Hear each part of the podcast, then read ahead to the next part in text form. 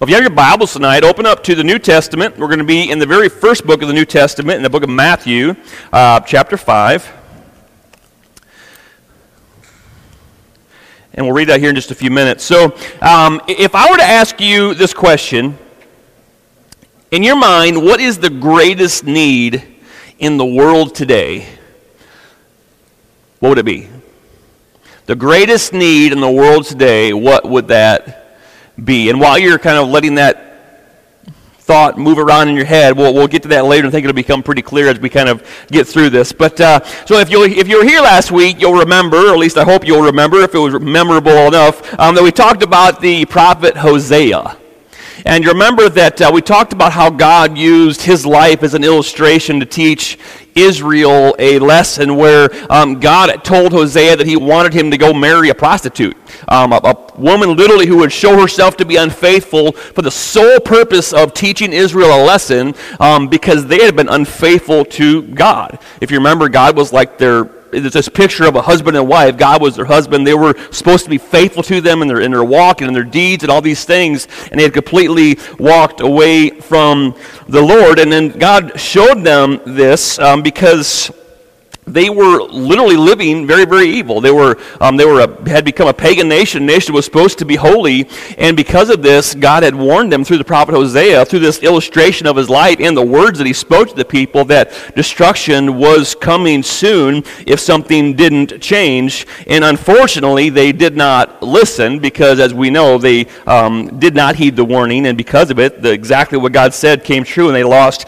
their nation. And if you remember, I used that story last week um, from the Bible to remind us in this country, in this world, really, the dire situation that we are in right now, and, and just reminding us that this same fate could fall on our nation as well if something does not change soon. And as I said, you don't have to look very hard to see that our culture as a whole has very, very much turned away from God and His Word, the Bible, and the results could not be clearer.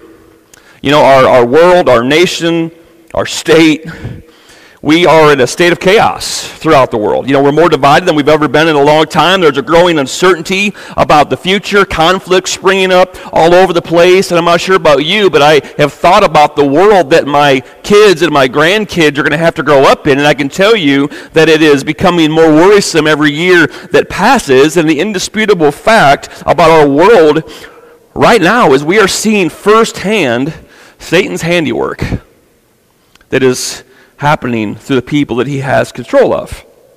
Now, that's what we talked about last week, right? And, and the big question I kind of hit at the very end of last week that I'm really going to focus on this week is can anything be done? Is it just a foregone conclusion that, that judgment's going to come and we're going to keep going down this path of evil? Um, or is there hope? Is, there hope that um, this trajectory that we're on right now, that we can be redirected? Can anything bring change to this dark, dark world that we are in right now? And fortunately for you and me and the world around us, is the answer it's absolutely yes, it can. However, it's only possible as we who are God's people do our job and be the light of the world that we've been called to be as God's people. Because here's the reality true change in this world can, it is, it is possible, but it can only happen through the power of God as the power of God through His Holy Spirit comes into a person, helps them see the, the direction their life is, is on the wrong path, and helping them see the need for change. And one by one by one, every person that can be reached, that can be placed into the hands of God, this world can be changed.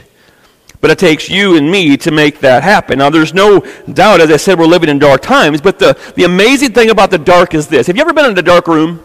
Like just maybe the electricity went out and you're scrambling around trying to find a candle or a match or something so you can see where you're going. Isn't it amazing that in the darkest room, even in a room where you can't see the light even in front of your face, that if you just light one little tiny candle, it gives light to the whole room?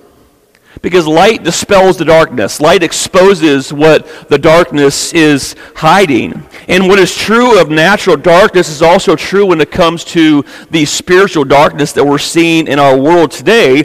But if God's people would begin to shine the light of Christ, Jesus, that is in them, in us, this world, um, as we know it, would have an opportunity to see the darkness for what it is because light exposes what's in the dark. And the more Christians that begin to shine, the brighter the exposing becomes in the world around us, and it will help people to see. And as we'll see today, that's exactly what we've called. Um, we've been called to do, and what we're going to be talking about today really is kind of the recipe as far as how we can make that happen in our lives. So let's go ahead and read our passage of scripture. We're going to be reading in Matthew chapter 5, starting in verse 1, and it says this. When he, speaking of Jesus, saw the crowds, he went up on the mountain, and after he sat down, his disciples came to him. And then he began to teach them, saying, Blessed are the poor in spirit, for the kingdom of heaven is theirs. Blessed are those who mourn, for they will be comforted. Blessed are the humble, for they will inherit the earth. Blessed are those who hunger and thirst for righteousness, for they will be filled.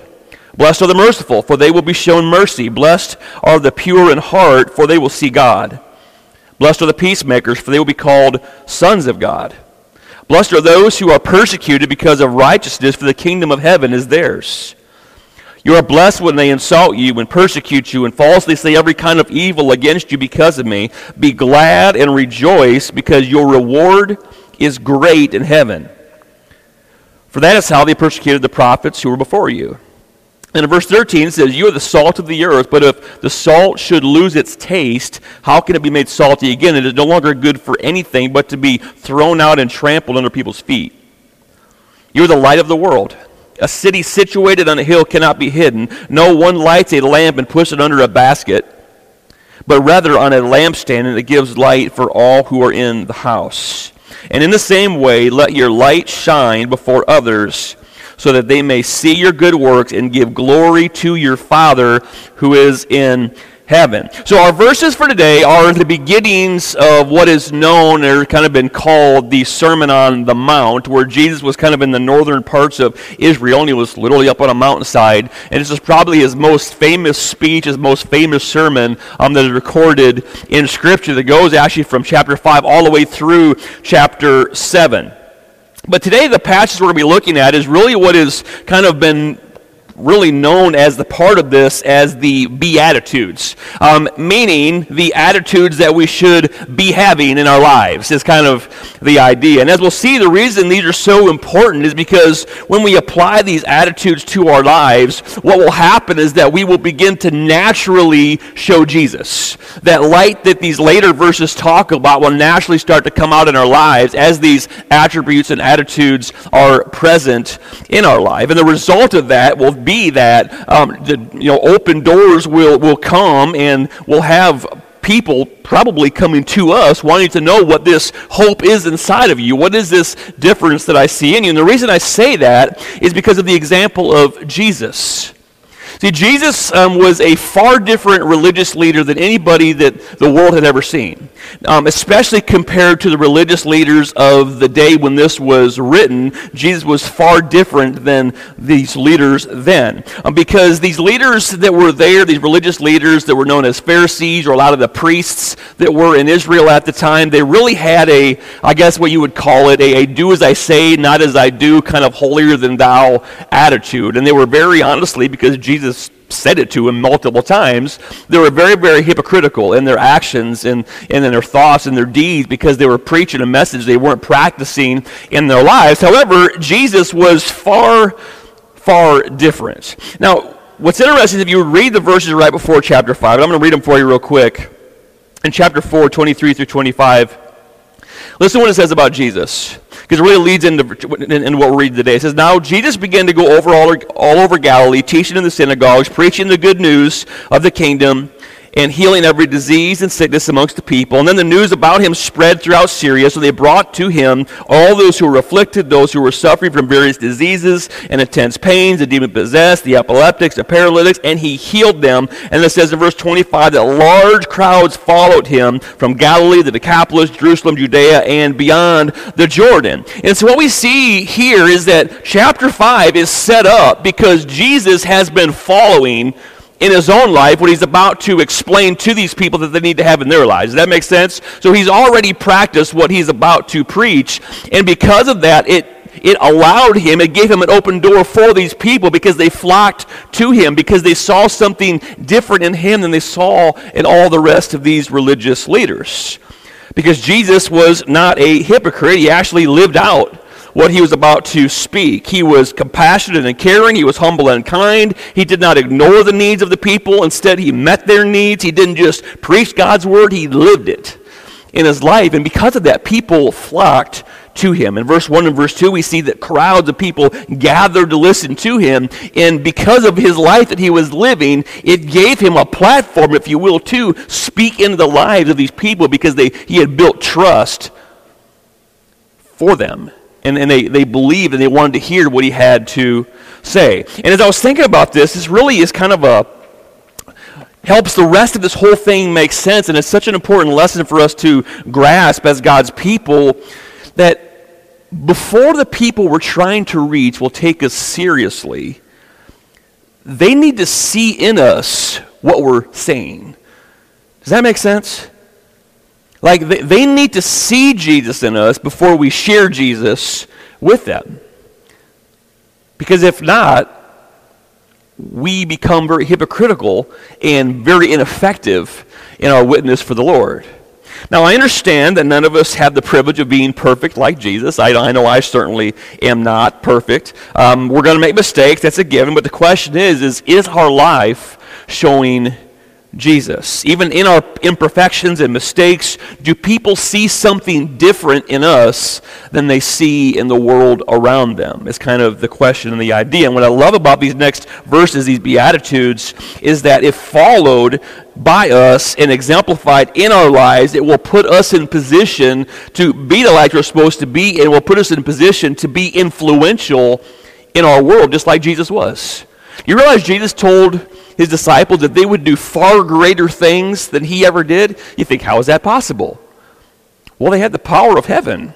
And they had a lot more of them than just one man, right? And the same is true for us today. If we follow these things, we can accomplish incredible, incredible things for God in this world. And so, all of these first, from verses 3 through 10, um, that starts out with a blessing, like blessed, and it ends with a promise for each one. Now, when it says blessed here, or blessed, or however you're used to saying it, the idea here is supreme blessedness from the hand of God. So, in the course of us displaying these attitudes and behaviors in our lives, it will put us in position to be able to express, and to experience, rather, all that God has to offer us here on earth, as well as in the life to come. And so, we're talking about the most blessed we could ever possibly be comes through us following these things. If you want God's blessing, if you want to experience God's blessing in this world and the world to come when we meet Him, these things are hugely important in our lives. And the first one he says here is, Blessed are the poor in spirit. So, what does he mean by the poor in spirit? Well, the idea here is like spiritual poverty, meaning, it's a recognition that we cannot exist apart from God's presence in our lives. It's like God's here and we're a beggar, clinging to Him, pleading, let me stay attached to you because I need you. I can't go on without you. I can't exist apart from you. You are my only hope to do anything in this world. This is the idea of being poor in spirit. And this is, interestingly, this is what's required for a person even to enter into a relationship with Jesus. But it's also something that's required for the Christian who already has made that decision to be to have any hope whatsoever of having a victory in their life, of actually accomplishing that task for which we've been called by the Lord. Now, think about this from the perspective of a non Christian. Why is being poor in spirit, de- this, this attitude, I'm in desperate need of the Lord, why is this required for salvation? Here's why.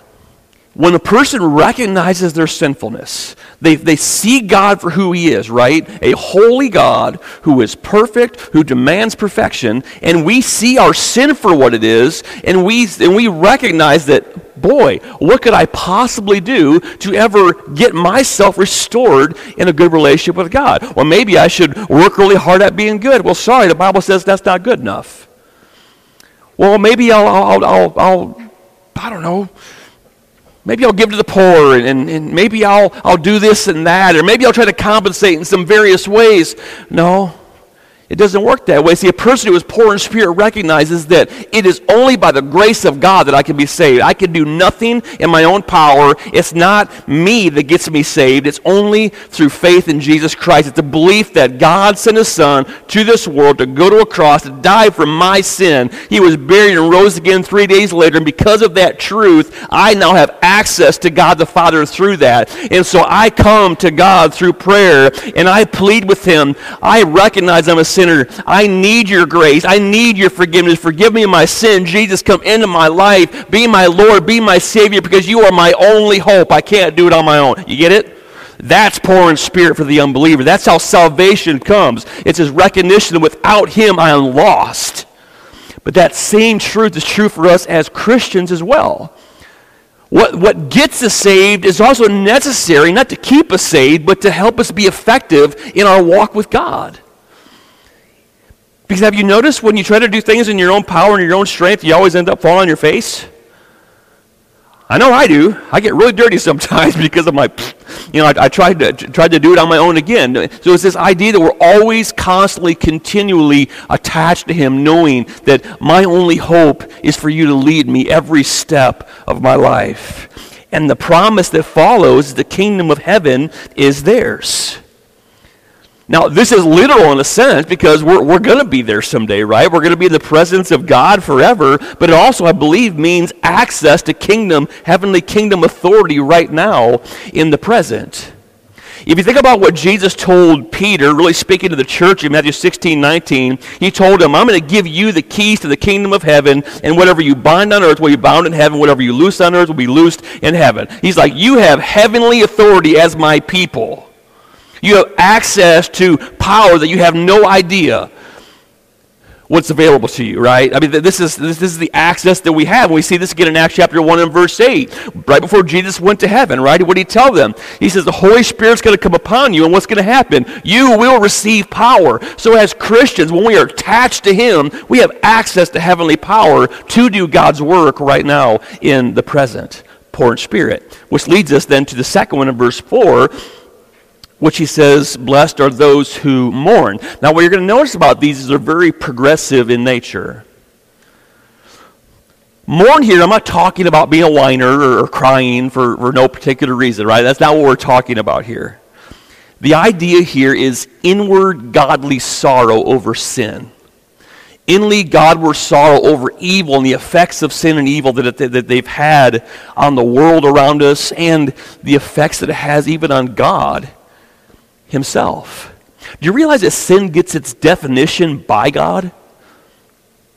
God being holy, when we sin, it's, it's a direct offense against the holiness and the righteous character of God. It's direct rebellion against holy God of heaven. That's what sin is really defined as. So no matter what we do, I mean, if, if, if I'd go over and smack Tyler in the nose, right? Yeah, I mean, I sinned against him, but guess who I sinned against first? The Lord. Psalm 51 4, this is David speaking when he, he did a bad thing. Uh, against you and you alone, he says to God, I have sinned and done evil in your sight. He recognized that his sin first went against the holy God in heaven before it was a, a sin affects the Lord. It has affected his creation, his perfect creation. Sin has destroyed so much of it. And not only that, but sin is the reason that he had to send Jesus to this earth. Sin is the reason he had to have Jesus nailed to a cross and inflict all the sins of the world and put them on him. God's wrath went on his son because of sin. Sin affects God in heaven. And so this, it's this recognition, recognition of what sin really is in our life, and, and it brings us to the state of, of mourning, of inward godly sorrow, that we look at it and then see it in our lives and, and recognize that, man, my sin has hurt the Lord. I can't have this in my life. This has no place in my life. So therefore, God, help me to get rid of it. That's the idea of repentance, right? We're, we're turning away. We're going this way, and we know we're living a life that we shouldn't. And we say, God, I can't have those things in my life. I got to go your way because I don't want to hurt you. It's an inward mourning over our sin, but it's not only that, because the effects of sin doesn't just affect God, it just doesn't affect us. Sin has affected the people around us as well. And it really is a godly sorrow over the effects of that the sin has had on this world and the, the effect that sin will have on people for eternity if they don't come to faith in Jesus. All the devastation we see in the world, the hurt, the pain, the suffering, the grief, the disease, the sickness, the hate, the people taking advantage of one another, one another etc., is all a result of the curse of sin. And ultimately, the curse of sin will end people in eternity of separation from God in a place called hell. That, that's the effects of sin. There should be something in us that mourns over that. When we see people that are around us that don't know Christ as Savior, if we gra- grasp and understand their future, that should bring sorrow on the inside of us. And it says the promise of this is they will be comforted. The comfort, the comfort comes in the promises of the Lord. There's an assurance that although sin has had a great deal of effect negatively on this world, there's going to be a day where sin's curse is going to be broken. There's going to be a day that God will make things right again. It's going to be taken away. There's just comfort in that. And there's also comfort in knowing that when we do mess up, because we're going to do it even as Christians, we're going to fail daily right? There, there's an assurance that when we come in faith to the Lord and ask Him to forgive us, He will forgive us of our sins and cleanse us from all unrighteousness, as 1 John 1 9 says. That brings comfort to us when we truly mourn over sin, right? So we're, we're clinging to the Lord, we recognize sin, and we're mourning over it. That leads us to the next one, then in verse 5, where it says, Blessed are the humble. Do you think humility is important in the Christian walk? What I love about this verse here is it's also translated meek. Now, meekness seems to be like, you, you, think of meekness, like you think like a meek little mouse, right? Not the idea. The idea here is, is power under control.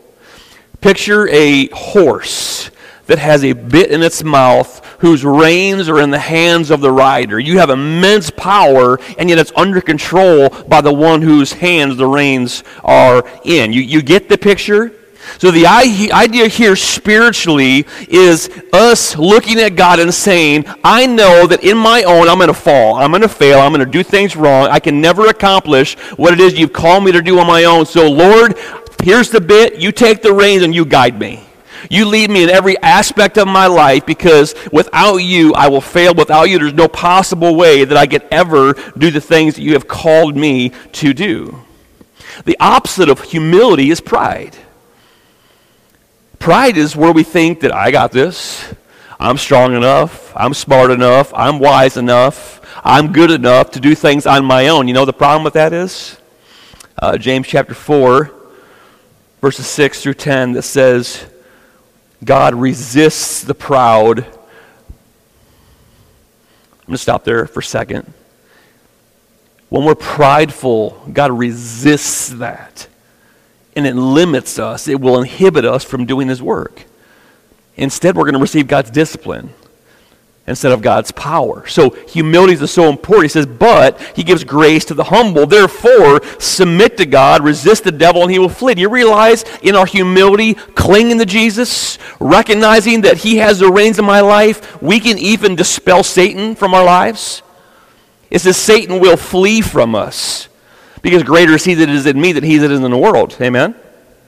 It says in verse 8, draw near to God, he'll draw near to you. It goes on to say, cleanse your hands, you sinners. Purify your hearts, you double-minded. Lament and mourn and weep. Let your laughter be turned to mourning, your joy to gloom. Humble yourselves in the sight of the Lord, and he will lift you up. It's this idea that we are constantly in a state of, I need you, Lord. I can't go without you. You take the reins, you lead me, you guide me, and through that I'll have victory, right? And so that, that's where we're at so far. And the promise with here is that you will inherit, it says, the earth. Well, I want to inherit this earth. You know what the good thing is? Well, there, there is an aspect of earthly blessing now, right? Psalm 37 11 says, The humble will inherit the land, will enjoy abundant prosperity, right? Can, can I tell you something? And if you're in the workplace, you understand this. If you're working with somebody, if, if you, it's like you know they're a Christian and they're a man of character and integrity, a man of humility or woman of humility, and they work hard, isn't there just natural blessing that comes from that?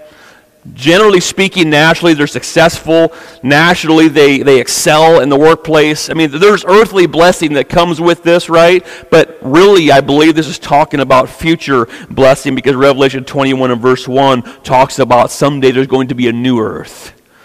That this present one's going to pass away and the new one's going to be here. And guess who's going to be here with us? God Himself will be in His presence forever and ever. And I can assure you that will be an incredible blessing. But then it leads us down to verse 6 where it says, Blessed are those who hunger and thirst for righteousness. Now, what is righteousness? Literally, it means moral rightness according to God's standard. Right? So, God's standard of perfection, it's moral rightness in relation to that. Meaning our lives look like Him. So the Bible says, be holy as He is holy. That's what righteousness is, what's where it kind of comes from. The question is, is how does one become righteous practically in their lives, right? There's a, there's a, there's a side of this where we are given the righteousness of Christ at salvation and we're perfect before the Lord, but practically in our lives there's this process of sanctification, meaning we're not looking like Jesus quite yet. We still have ugly things in our lives that need to be get rid of. So step by step, day by day, year by year, God is molding us and shaping us into the image of Christ. That's what I'm talking about here. Hungering and thirsting for, for that.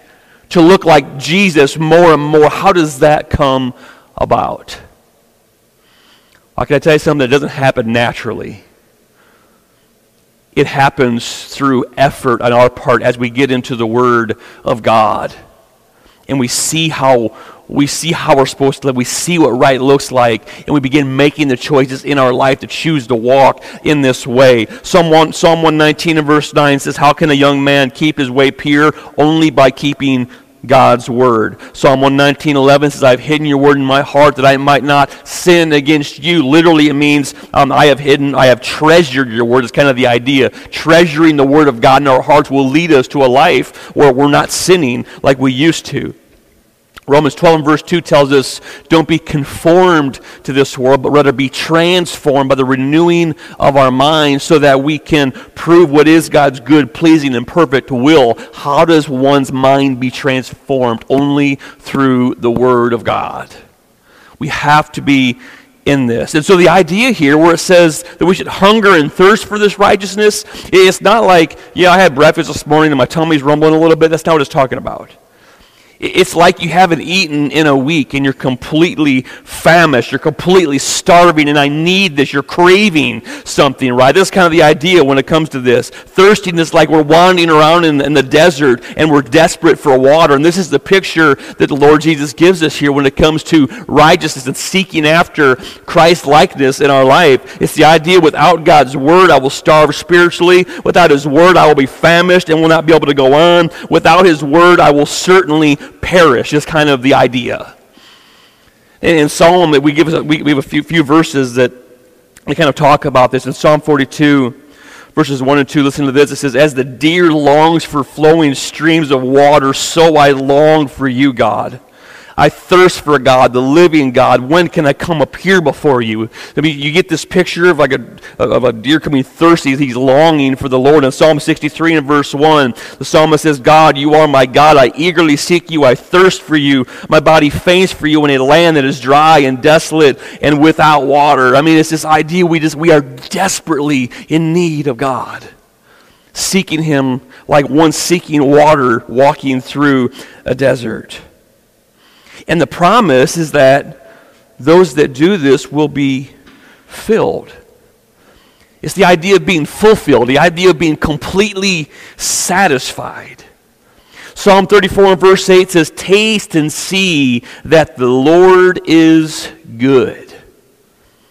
And can I tell you something? There's something about this that is so true because there is nothing like a close, intimate walk with Jesus. Nothing else compares. Everything else falls short. When we're connected with the Lord, when you, if, if you have been in that place, you know what I'm talking about, where you feel like he's, he's right here, arm in arm with you, I can tell you that God is better than money, better than fame, better than prosperity, or any other worldly pleasure that is here. They can never, ever satisfy like the Lord can satisfy. You want to know why heaven is going to be so great? Because we're going to be in the presence of Him. It's not the streets of gold, it's not the walls made out of incredible jewels. It's going to be cool to see. But that's not what's going to be so great about it. The greatest fulfillment we'll ever experience in all of eternity will come when we finally see our Lord and Savior face to face. It will be the most exhilarating, the most exciting, the most amazing experience we have ever experienced in our life, and it will last for eternity. Praise God. We get down to verse 7. He says, Blessed are the merciful. So we're desperate for the Lord. We recognize sin for what it is. We're walking in humility. We're giving Jesus the reins of our life.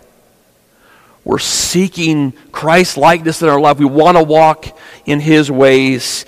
And then it leads us to this place where mercy coming from us is both called and should be displayed and can only be displayed as we've done these other things. So, blessed are the merciful. What does that mean? What is, what is mercy? The definition of mercy is withholding a well deserved punishment.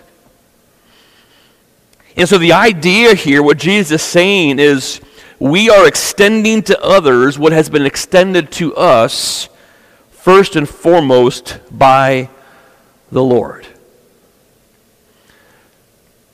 Have you, have you, th- how often do you think about what God has saved you from? You know, the, the Bible tells us in Romans 6.23 that the wages of sin is death.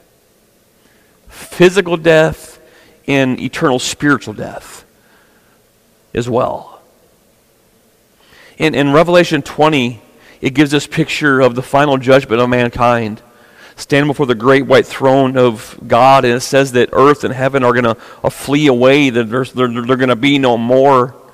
There's this picture of all the dead, great and small, standing before the throne of God. These books are open, one of them being the books of life, and every single person is going to be judged according to the works and deeds of their lives that they did in this life and there's nobody going to escape, and the sea gives up their dead, the grave gives up all their dead, all stand there, they're going to be judged according to their works, it says. And here's the only way you get to enter through the gate of heaven is if your name is written down in that book. Everybody else it says there in the last verse, will be cast into what's known as the fiery furnace, the lake of fire forever and ever and ever. I know it's grim. I know that sounds horrible, but friends, there's a way out, and his name's Jesus, and it's really, really easy. But let me tell you something. That was who we were. That was is what every single one of us in here were headed for one day. But if you've met Jesus, something changed. Now, if you know Christ, think about what you've been saved from. Consider Ephesians chapter 2, verses 1 through 7. The first three verses who are who we were, and then we get to the beautiful verse in verse 4. It says, You were dead in your trespasses and sins, in which you previously walked according to the ways of this world, according to the ruler of the power of the air, speaking of Satan, the spirit now working in the disobedience. So all the people in this world that are not saved are controlled by Satan. And it says, We too, all of us, previously lived among them in our fleshly desires, carrying out the inclinations of our flesh and thoughts, and we were by nature children under God's wrath, as all the others were also. That was our state, but verse 4 says, But God. But God, who is rich in mercy because of his great love that he had for us, made us alive with Christ, even though we were dead in our trespasses. You were saved by grace, and he also raised him up, raised us up with him, and seated us with him in the heavenlies in Christ Jesus, so that in the coming ages he might display his immeasurable riches of grace through his kindness to us in Christ Jesus. So we who were his enemies not only have been saved, we have a place in heaven where forever and ever and ever God's kindness and mercy is going to be displayed, displayed in ways we could never possibly think. The Bible says that no eye has seen, no ear has heard what awaits us who know Christ as our Savior in heaven. Pleasures beyond our wildest dreams. And so this attitude here is blessed are the merciful. It's, it's this recognition that, man, I'm an awful, dirty sinner. I recognize that because I've mourned over it already. And look what Jesus has done for me. He's forgiven me. He's wiped my sins clean. The slate of all the debt that I've accumulated in my life has been erased. And he says he has chosen to forget it and remember it no more. All because he loved me. I didn't deserve it. And therefore, I've received such incredible grace and mercy that no matter what anybody does to me, no matter how evil or how bad they are, they deserve mercy from me because I've received mercy far greater than any mercy I will ever be able to display myself. That's what it's talking about. And the promise is that we'll be shown mercy by the Lord. I think I said this last week. The Bible says that God does not make us pay for every single sin that we do. Praise His name. It's this idea that we reap what we sow. And, and, can I tell you something? God does discipline. And if we are living our lives as Christians in an unmerciful way towards others, there will be discipline, heavenly discipline, coming our way. So it's important that we recognize this, right? But then it'll lead us to verse 8. Blessed are the pure in heart. The idea here is unhypocritical, authentic, living a life that enables a clear conscience before both God and man. So we're clinging to Jesus. We recognize sin. We're, we're holding on to Him for all we're worth. Jesus, take the reins of my life. I'm seeking after Christ likeness, righteousness in my life. I'm, I'm showing mercy to the people around me. And Lord, I want to walk pure before you. I don't want to give Satan any stronghold in my life. I don't want to give him anything that he can use against me or against what you want to do through me life. So therefore, Lord, I want to walk in purity both before you and before people. Before Him, this whole idea is just we're constantly confessing sin daily. We look at His Word, we read it, applying it to our lives, making sure that we are here. We're connected. There's nothing hindering our walk with the Lord, but this is so important when it comes to the people around us because we need to live a life of purity before the people around us. Why? You know, one of the greatest hindrances to people coming in faith, to faith in Christ as Christians, because we're living, not we, I'm not blaming I'm us, I'm just saying, in general, so many people who claim to know Christ as Savior live lives that look nothing like it. And Christians, eh, people say about Christians, I don't if I'm, if I'm, if I have to be a hypocrite, I surely don't want to be one of those this whole idea here is it, it removes an obstacle for people that are watching. We walk in purity. We walk in holiness. So when we deal with people, we deal with pure motives. We consider other people in our, when we're doing our dealings in life, not just what benefits us. We deal with people with honesty and integrity. We seek the good of others. As Paul said in Philippians 2, verses 3 and 4 do nothing out of selfish ambition or conceit, but in humility consider others as more important than yourselves. Everyone should look out not just for his own interest, but rather for the interest of others as well. So we're walking in purity because we understand that our life is reflecting him. What people think of Jesus, they're looking at us and getting a picture of him. So, what picture are we showing them? We need to walk in, pure of heart before the Lord, and the promise is that you will see God. And again, I believe this is both literal and figurative. There's going to be a day where we see him face to face, but figurative in the sense that when we are living like this, we will see God move through our lives. We will see God do amazing things in and through us. Which then leads us to this last one.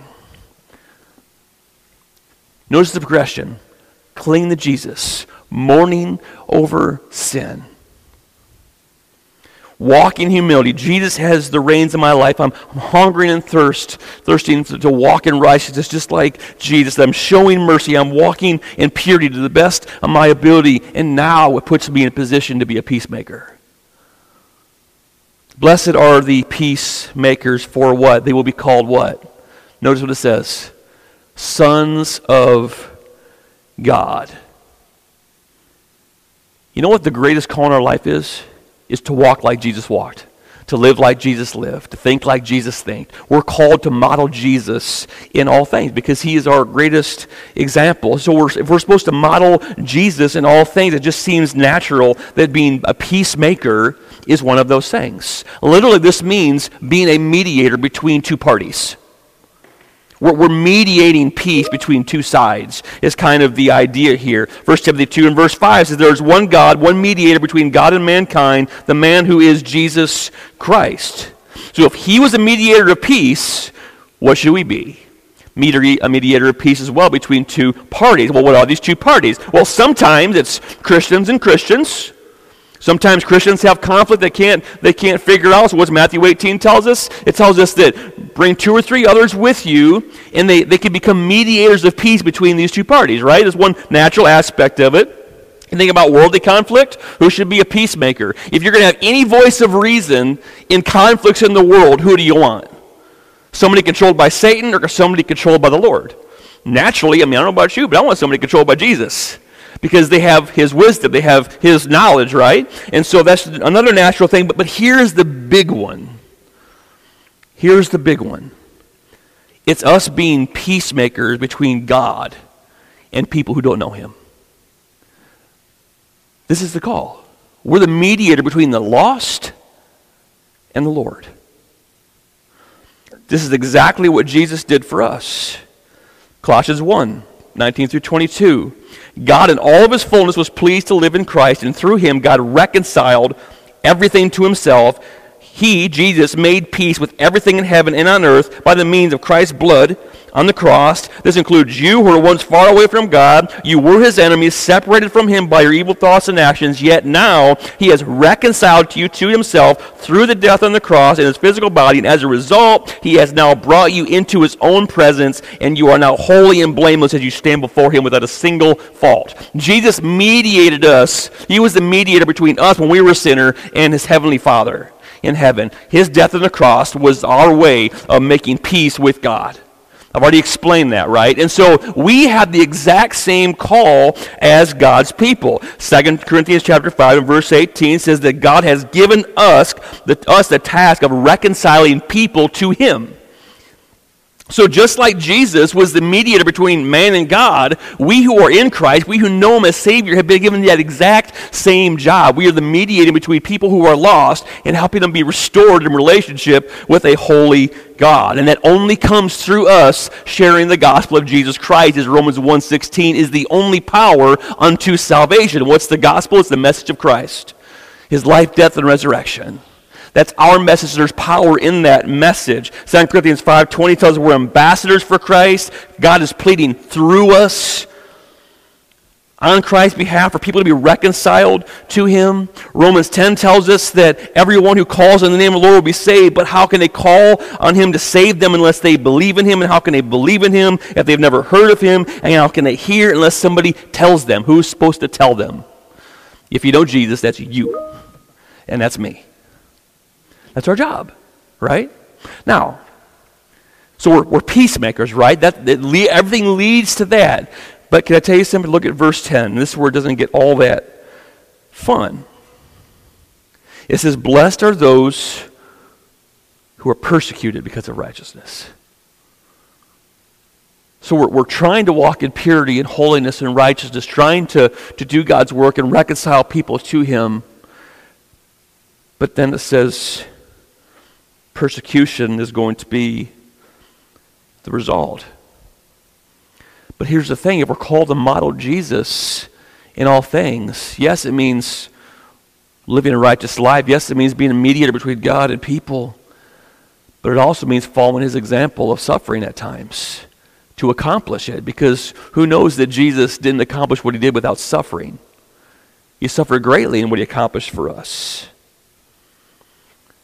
See, these beatitudes, these attributes and attitudes of Jesus, Jesus is saying, follow my lead. But if we follow my lead, ask yourself, what did that get him? What, what did the life of Christ that he lived, what did it get him? Well, people cast insults at him.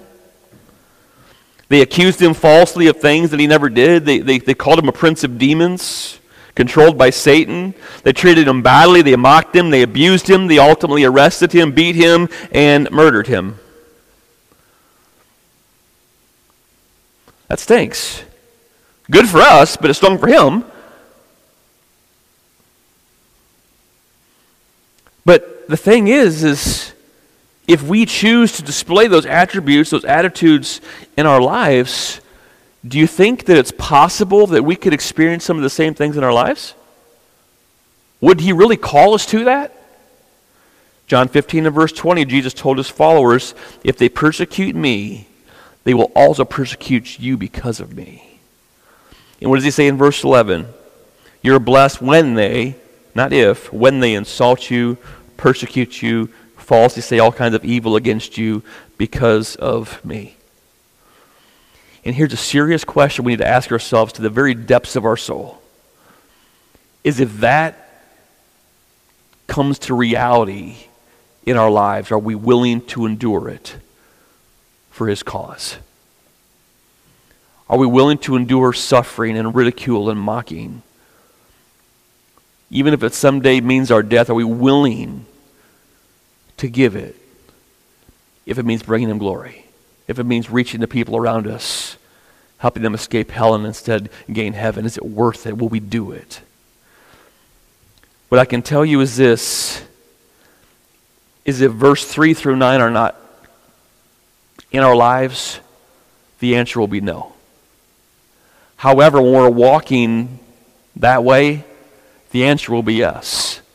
We'll be able to endure in that day if that day comes. But even if that day comes, I want to remind you the blessing and the promise of verse 12. It says, Be glad and rejoice. How can we be glad and rejoice about that? Because great is your reward in heaven. We'll be rewarded someday for it. He says, For that is how they persecuted the prophets who were before you. Not only will we be in good company if we suffer for righteousness' sake, but there will also be an incredible heavenly reward attached to our suffering. When we suffer for Christ, we're in good company the prophets, Isaiah, Jeremiah, and Hosea. You think about how they suffered. You think about how Peter and Paul and, and John suffered for the Lord. You think about the incredible treasures they have for suffering. When you suffer for Jesus, we are included in that company. He will look at you and me the same way he looked at the Apostle Peter and the Apostle Paul and all these people throughout the Bible, we who stood strong in the faith for his testimony and his reward. Romans 8, 16 and 17. The Spirit Himself testifies together with our spirit. We are God's children, and if children, and also heirs, heirs of God and co heirs with Christ. So, what's the promise of those who are persecuted? The kingdom of heaven is theirs. You get it? Co heirs with Christ. All that belongs to Jesus belongs to you and me. If we're willing to do what it takes to get there. So, as we come to a close on this. I know I got a few verses left, but as we think about these Beatitudes, other than the fact that we should do them, because Jesus said so, because we want to glorify Him, let me talk about the real big reason that we should. And it's because all the people around us, around us that don't know Jesus. Because our call are to be lights of this world. Now, notice verse 13, what Jesus says here. He gives us all his instructions to say this You are the salt of the earth. What in the world does he mean by that? You are the salt of the earth. Well, to understand this, we need to understand the importance of salt in the culture a couple thousand years ago. Yes, it was used to season whatever they were eating, but that's not really, I don't believe, what it's talking about here. The big thing salt was used for was a preservative because they didn't have refrigeration. And so if they were going to preserve fish or preserve meat or whatever that would. They, they, would, they would have to pack it in salt as a preservation measure so that wouldn't rot and, and spoil. Listen to what Tony Evans, um, preacher Tony Evans, says about this. I love this. Before the advent of refrigeration, people used salt to preserve food. Salting, and it says salting down a piece of meat slowed the decaying process. Notice that Jesus didn't tell them, You are the salt of the shaker, like a salt shaker. Since it's under the curse of sin, the earth is like a decaying piece of meat, and the salt can't preserve the meat if it stays in the salt shaker. You get it? We are the salt of earth. We're supposed to be salting, preserving the world around us. Notice, notice the second part of verse 13. But if the salt should lose its taste, how can it be made salty again? The literal translation of this is how can the world, the earth, be salted again? It is no longer good for anything but to be thrown out and trampled under people's feet. Listen to what John MacArthur, the, the commentator, says about this.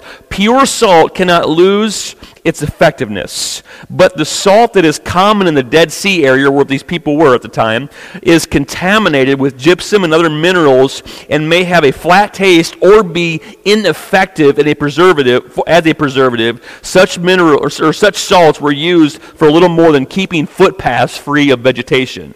So it was, it was contaminated salt in this area. So Jesus used this illustration for a reason because a lot of the salt was contaminated, and the only thing it was used for were for footpaths so weeds didn't grow up, right?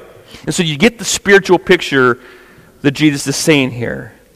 He's saying, we're the salt of the earth, but if we're contaminated with sin, if we're contaminated by worldly passions and worldly desires, if we're contaminated by the things we're chasing after in this life,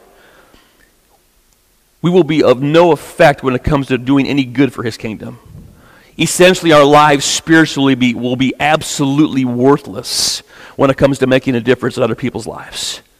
Which is why walking in purity before the Lord is so vital and so important. And when we do, it enables us, verse 14 says, to be the lights of the world. Notice the connection here.